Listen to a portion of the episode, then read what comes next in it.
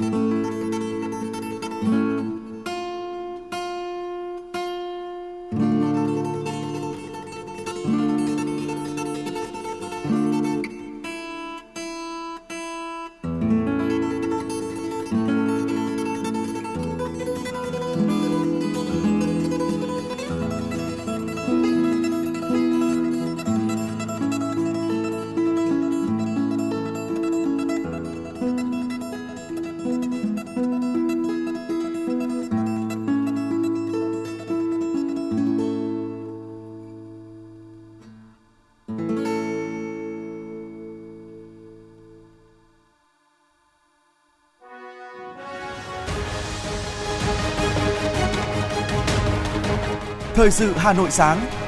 Thời sự Hà Nội sáng.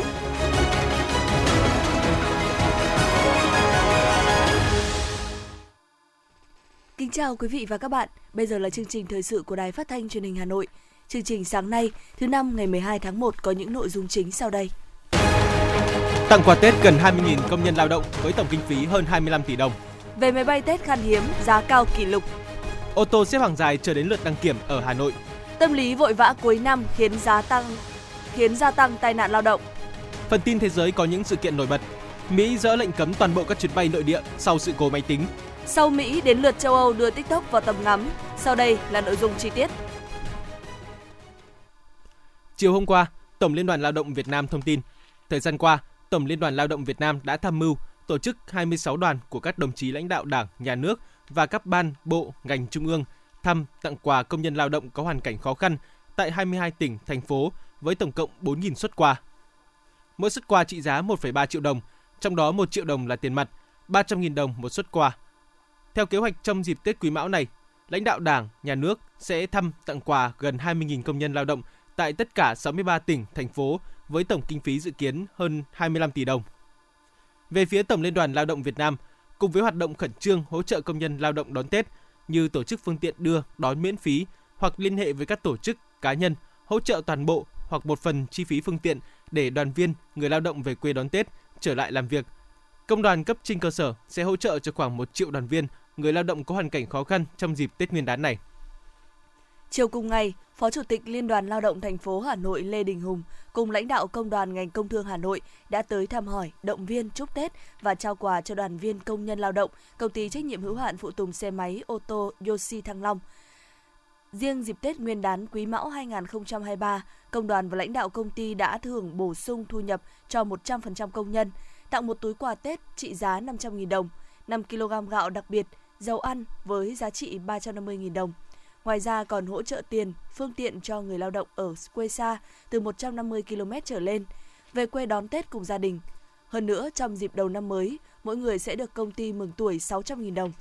Dịp này, Liên đoàn Lao động thành phố trao quà Tết cho đại diện công ty trách nhiệm hữu hạn phụ tùng xe máy ô tô Joshi Thăng Long, tặng 100% Xin lỗi quý vị, tặng 100 xuất quà cho 100 công nhân lao động có hoàn cảnh khó khăn của công ty, mỗi suất 1 triệu đồng và một túi quà.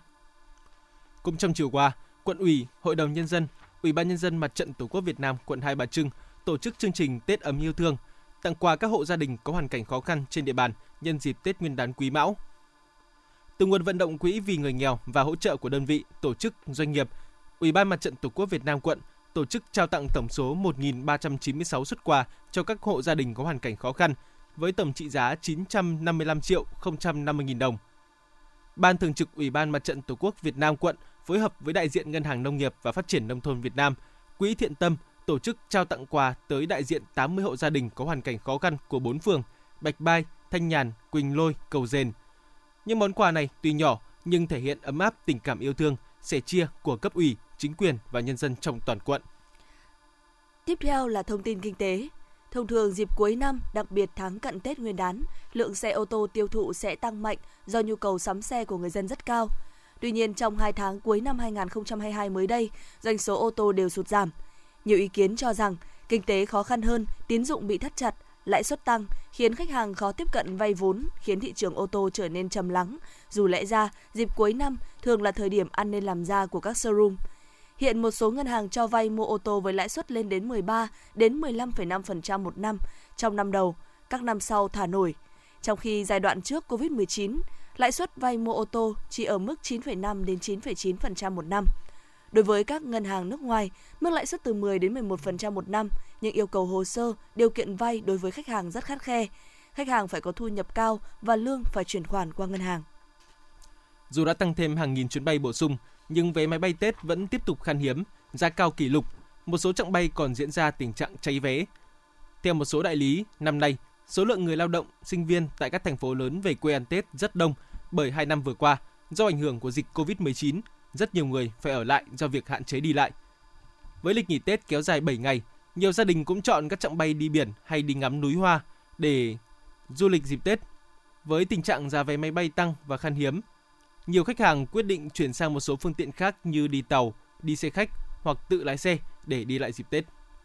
Theo Cục Hàng không Việt Nam, sau khi đơn vị này cấp phép bổ sung slot tại sân tại sân bay Tân Sơn Nhất vào các khung giờ ngày và đêm, các hãng hàng không đã tăng đáng kể ghế cung ứng trên các đường bay từ thành phố Hồ Chí Minh đi các tỉnh miền Bắc, miền Trung.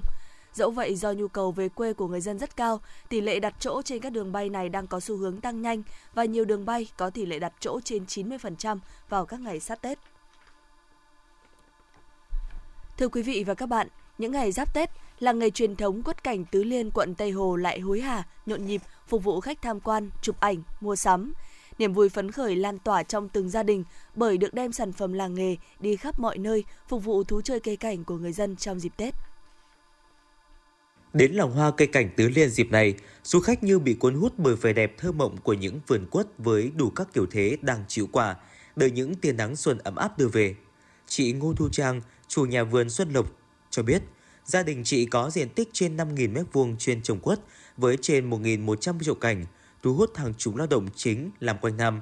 Ngoài ra, chị còn thuê thêm một số lao động ở nơi khác về làm. Mỗi năm, gia đình chị cho thu nhập vài trăm triệu đồng từ nghề trồng quất. Chị Trang cho biết, sản xuất và tạo ra những vườn hoa đẹp là nghề của người Trung Quốc. Bởi vậy, với bàn tay tài hoa và khéo léo của mình, gia đình chị đã trực tiếp tạo dáng và sửa sang cho những cây quất đẹp mắt phù hợp với thị hiếu của khách hàng. Ngoài quất tứ quý thì bây giờ mọi người chọn thêm một loại nữa, đó là cây quất mộc căn. Mộc tức là rễ cây mọc căn, có nghĩa là sức khỏe cái tinh túy bên trong tâm hồn mình.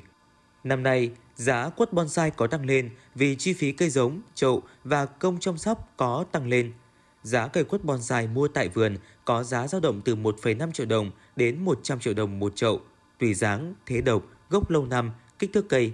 Chị Trang chia sẻ. Chào xuân à, năm nay thì nhà vườn Xuân Lộc ừ, ừ, có chuẩn bị ờ, những thế dáng kiểu cây rất là mới lạ để đưa ra thị trường với những mẫu cây nhỏ xinh đặt bàn kèm theo những cái mẫu cây to hơn một chút thì có thể là đặt, đặt trên ang ở một cái khung cảnh riêng rất là phù hợp cho văn phòng hoặc là cho gia đình nhà riêng. Ừ, đối với cả thị trường cây năm nay thì à, nhà vườn đưa ra những mẫu thiết kế cùng với cả những ang to đại thể hiện cái tinh thần ý chí à, kiên cường bất khuất của người Việt Nam trước cái dịch bệnh nhưng mà à, sang năm mới là gì sẽ gặp rất nhiều may mắn. Nghề trồng quất cảnh ở Tứ Liên có từ xa xưa. Trước đây trồng quất chủ yếu trong đồng, quá trình đô thị hóa, diện tích đất trồng quất phải nhường hết cho các dự án của thành phố. Được sự đồng ý của chính quyền địa phương, sự năng động sáng tạo và cần cù của các lao động trên địa bàn phường, diện tích trồng quất được mở rộng ra vùng bãi ven sông Hồng – Lúc đầu trồng quất ở đây cũng gặp không ít khó khăn do nguồn nước lên xuống bấp bênh. Sau khi được hưởng lợi từ công trình thủy điện sông Đà, nguồn nước tưới tiêu khá thuận lợi nên người dân Tứ Liên thêm gắn bó với nghề. Từ thực tế, người trồng quất Tứ Liên đã tích lũy được nhiều kinh nghiệm chăm sóc, tỉa tót và dự đoán thời điểm cho ra quả. Tuy nhiên, yếu tố thời tiết cũng rất quan trọng để có một vườn quất đẹp phục vụ dịp Tết. Những năm gần đây, quất của Tứ Liên đã có thương hiệu và có địa chỉ cung cấp Khách hàng mua quất không cần đến tận nơi mà chỉ cần qua mạng hoặc điện thoại là có thể có được những trụ quất bonsai mà mình ưa thích, hợp với túi tiền. Khách hàng nào cần thiện đến tận bãi, giờ đây cũng rất tiện bởi đường xá được bê tông hóa, ô tô chạy đến tận vườn. Việc giao dịch cũng như mua bán của người dân cũng thuận lợi hơn. Người Tứ Liên không phải đi chợ xa để bán mà có khách mua ngay tại vườn. Anh Nguyễn Minh Tuấn, khách tham quan vườn quất, cho biết. Đón ngày à, năm mới thì bao giờ là cũng phải à, sinh khí. Và sinh khí thì nó lại liên quan đến à, đào và quất. Riêng về cái cây quất sinh sôi nảy nở, giống như à, tứ quý thì các quả này, hoa này, lá này, thế và lộc này. Đấy là một điều may mắn. Trong một cái năm covid như thế này là kinh tế rất khó khăn, nhưng mà mọi người rất tâm huyết và đã thổi hồn vào. Những cái hồn quê hương của mình sẽ được đem vào từng nhà từng gia đình một và sẽ mong muốn một cái điều tốt đẹp nhất và tất cả mọi việc thì để làm sao để tạo điều kiện tốt nhất cho những người nông dân làm những cái điều mà mà cổ truyền từ thời xưa ông cha mình đã làm và phải làm tốt và phải tốt hơn. Tứ Liên nổi tiếng với nghề trồng quất, người dân nơi đây lấy cây quất làm nghề để mưu sinh. Quất được trồng quanh năm nhưng phục vụ chủ yếu là dịp Tết Nguyên đán. Nhà nhà trồng quất, người người trồng quất cái nghề làm đẹp cho đời mà người Tứ Liên gắn bó từ bao đời nay. Vẻ đẹp thương hiệu và tình yêu của người Trung Quốc Tứ Liên đã góp phần tô đẹp cho mùa xuân rực rỡ và lung linh. Nhờ có nghề cây cảnh mà cuộc sống của người dân nơi đây đang đổi thay từng ngày.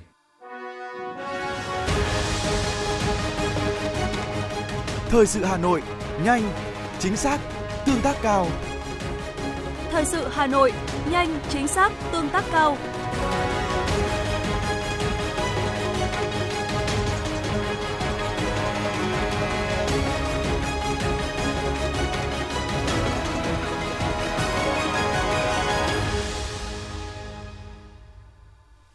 Tiếp theo là những thông tin đáng chú ý khác.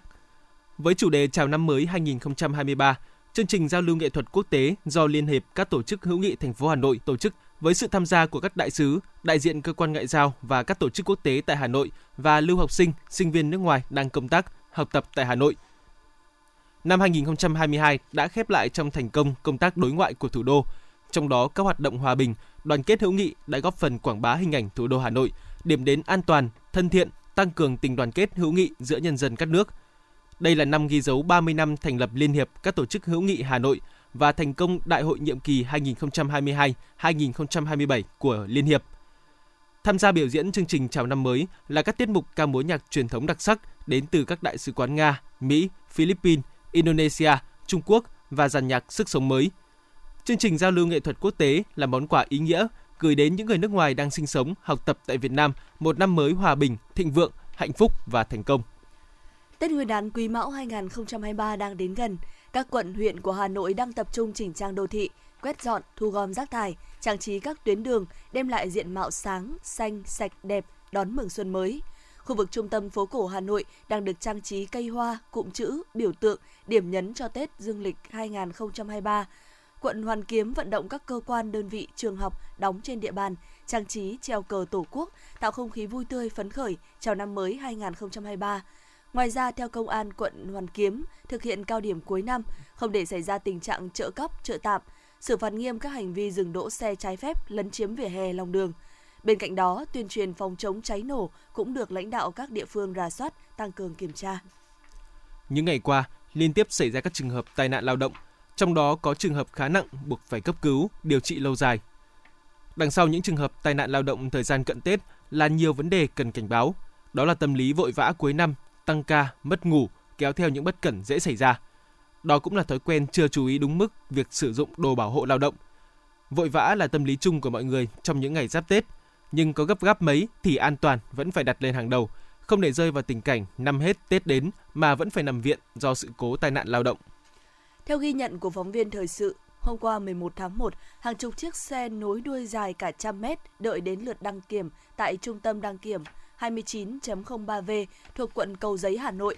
Tại trung tâm đăng kiểm xe cơ giới số 3 đường Cầu Giấy, quận Đống Đa, Hà Nội, hàng chục ô tô xếp thành 3 làn kéo dài, nối đuôi nhau từ ngoài cổng vào trong để chờ đợi đến lượt khám xe. Đến từ 4 giờ sáng, thế nhưng nhiều chủ xe phải chờ khoảng quá trưa mới đến lượt. Theo ghi nhận, đã có không ít trường hợp 5 ngày không xong thủ tục đăng kiểm vì phương tiện không đảm bảo tiêu chuẩn, phải sửa chữa nhiều lần.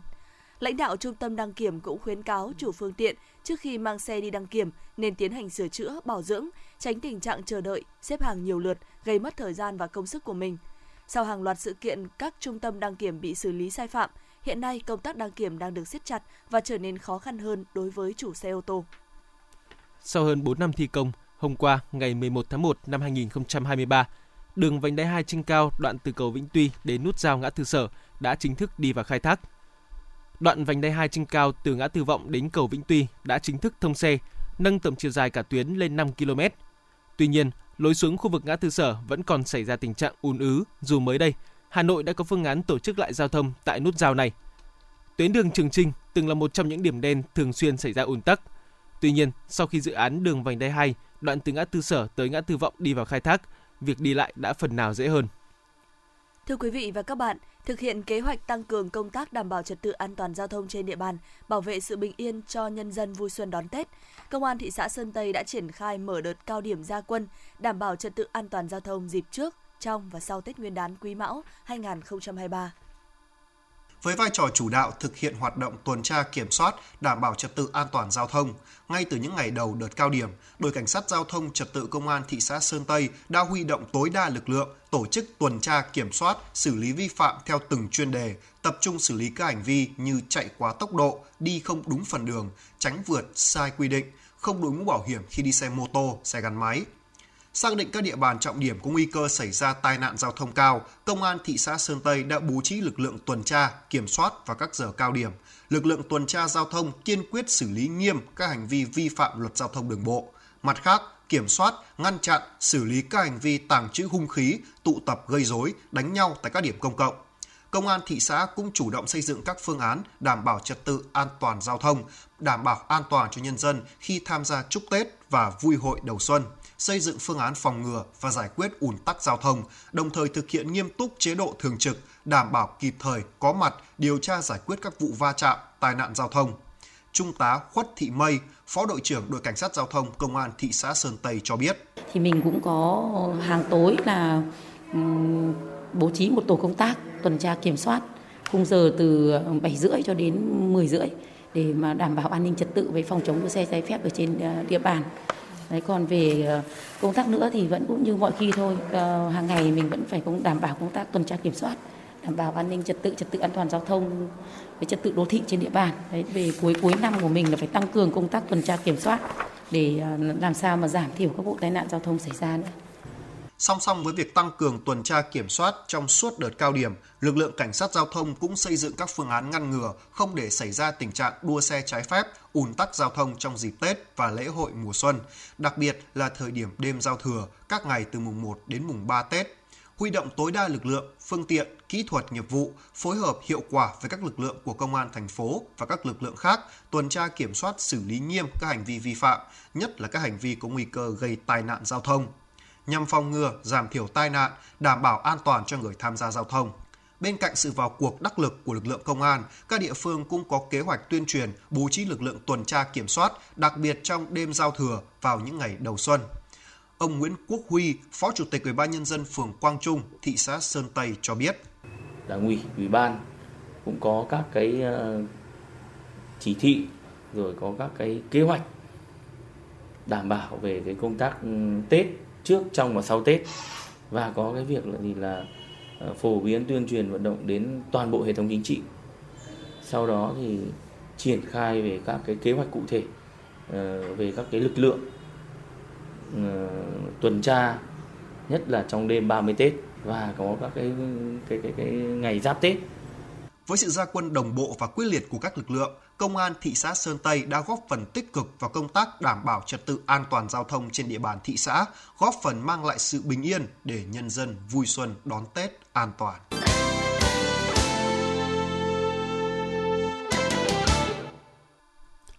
Quý vị và các bạn đang nghe chương trình thời sự của Đài Phát thanh Truyền hình Hà Nội.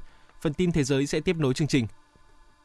Tranh cãi giữa các nước Đông Bắc Á, Trung Quốc, Nhật Bản, Hàn Quốc đang có dấu hiệu gia tăng xoay quanh những biện pháp kiểm soát dịch bệnh tại cửa khẩu biên giới.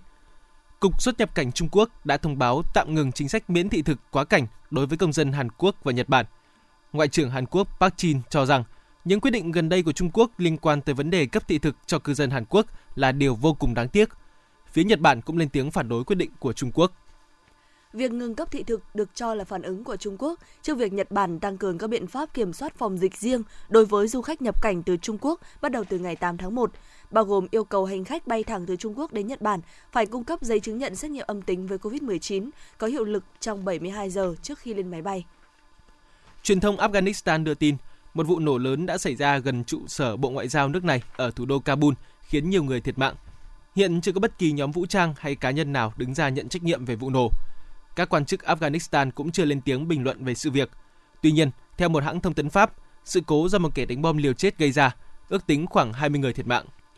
Cục Quản lý Hàng không Liên bang Mỹ đã dỡ bỏ lệnh hạn chế đối với các chuyến bay nội địa sau sự cố máy tính vào đầu ngày 11 tháng 1 dẫn đến việc hàng nghìn chuyến bay bị hoãn hoặc hủy. Dù vậy, vẫn còn rất nhiều chuyến bay chưa được nối lại. Tổng cộng hơn 3.700 chuyến bay bị lùi giờ cất cánh và hơn 640 chuyến bị hủy yêu cầu ngừng bay của Cục Quản lý Hàng không Liên bang Mỹ ảnh hưởng đến hầu hết các chuyến bay của các hãng hàng không thương mại. Tổ chức Hiệp ước Bắc Đại Tây Dương NATO và Liên minh châu Âu EU đã thành lập một lực lượng đặc nhiệm chung nhằm tăng cường bảo vệ cơ sở hạ tầng quan trọng. Quyết định này được đưa ra sau khi xảy ra sự cố rò rỉ đường ống dẫn khí đốt dòng chảy phương Bắc năm ngoái, cũng như trong bối cảnh NATO và EU tìm cách thúc đẩy hợp tác tại thời điểm cuộc xung đột ở Ukraine vẫn còn tiếp diễn. Trong bối cảnh dân số thế giới đạt mốc 8 tỷ người trong năm 2022, nhiệm vụ đảm bảo an ninh lương thực toàn cầu đang trở nên cấp thiết hơn. Tuy nhiên do biến đổi khí hậu, các cuộc khủng hoảng địa chính trị và suy thoái kinh tế toàn cầu, thị trường lương thực thế giới dự kiến sẽ vẫn bất ổn trong năm 2023 và một số quốc gia có thu nhập thấp có thể vẫn bị mắc kẹt trong tình trạng tiến thoái lưỡng nan vì thiếu lương thực. Tại Mỹ, TikTok là một quả bóng đấm yêu thích của các nhà lập pháp và giờ đây, sự thù địch đó đang lan sang châu Âu, nơi những lo ngại về sự an toàn với trẻ em và các báo cáo rằng TikTok theo dõi các nhà báo bằng cách sử dụng địa chỉ IP của họ đang gây ra phản ứng dữ dội đối với ứng dụng chia sẻ video này. Một số quốc gia châu Á đang khẩn trương đẩy mạnh chống dịch khi số ca mắc mới COVID-19 có dấu hiệu gia tăng trở lại. Tại Ấn Độ, giới chức y tế đang tỏ ra hết sức cảnh giác sau khi phát hiện ra sự hiện diện của tất cả các biến thể phụ của Omicron trong cộng đồng. Các bệnh viện trên khắp Ấn Độ đang được đặt trong tình trạng sẵn sàng cho tình huống bùng phát đợt dịch COVID-19 mới. Chính phủ Uganda tuyên bố đợt bùng phát dịch Ebola tại nước này đã chấm dứt sau gần 4 tháng hoành hành, khiến ít nhất 55 người tử vong. Trong một tuyên bố, Tổ chức Y tế Thế giới WHO cũng xác nhận diễn biến này. Theo WHO, đợt dịch Ebola tại Uganda đã chấm dứt sau khi không ghi nhận ca nhiễm mới nào trong 42 ngày liên tiếp, tức là gấp đôi thời gian virus Ebola ủ bệnh.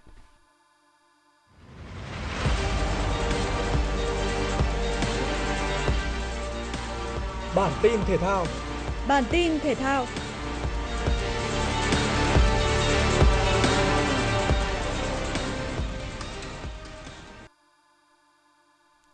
Câu lạc bộ Công an Hà Nội tổ chức buổi lễ ra mắt và xuất quân cho đội bóng mới. Tại đây, đội bóng giới thiệu đội hình chuẩn bị thi đấu tại V-League 2023.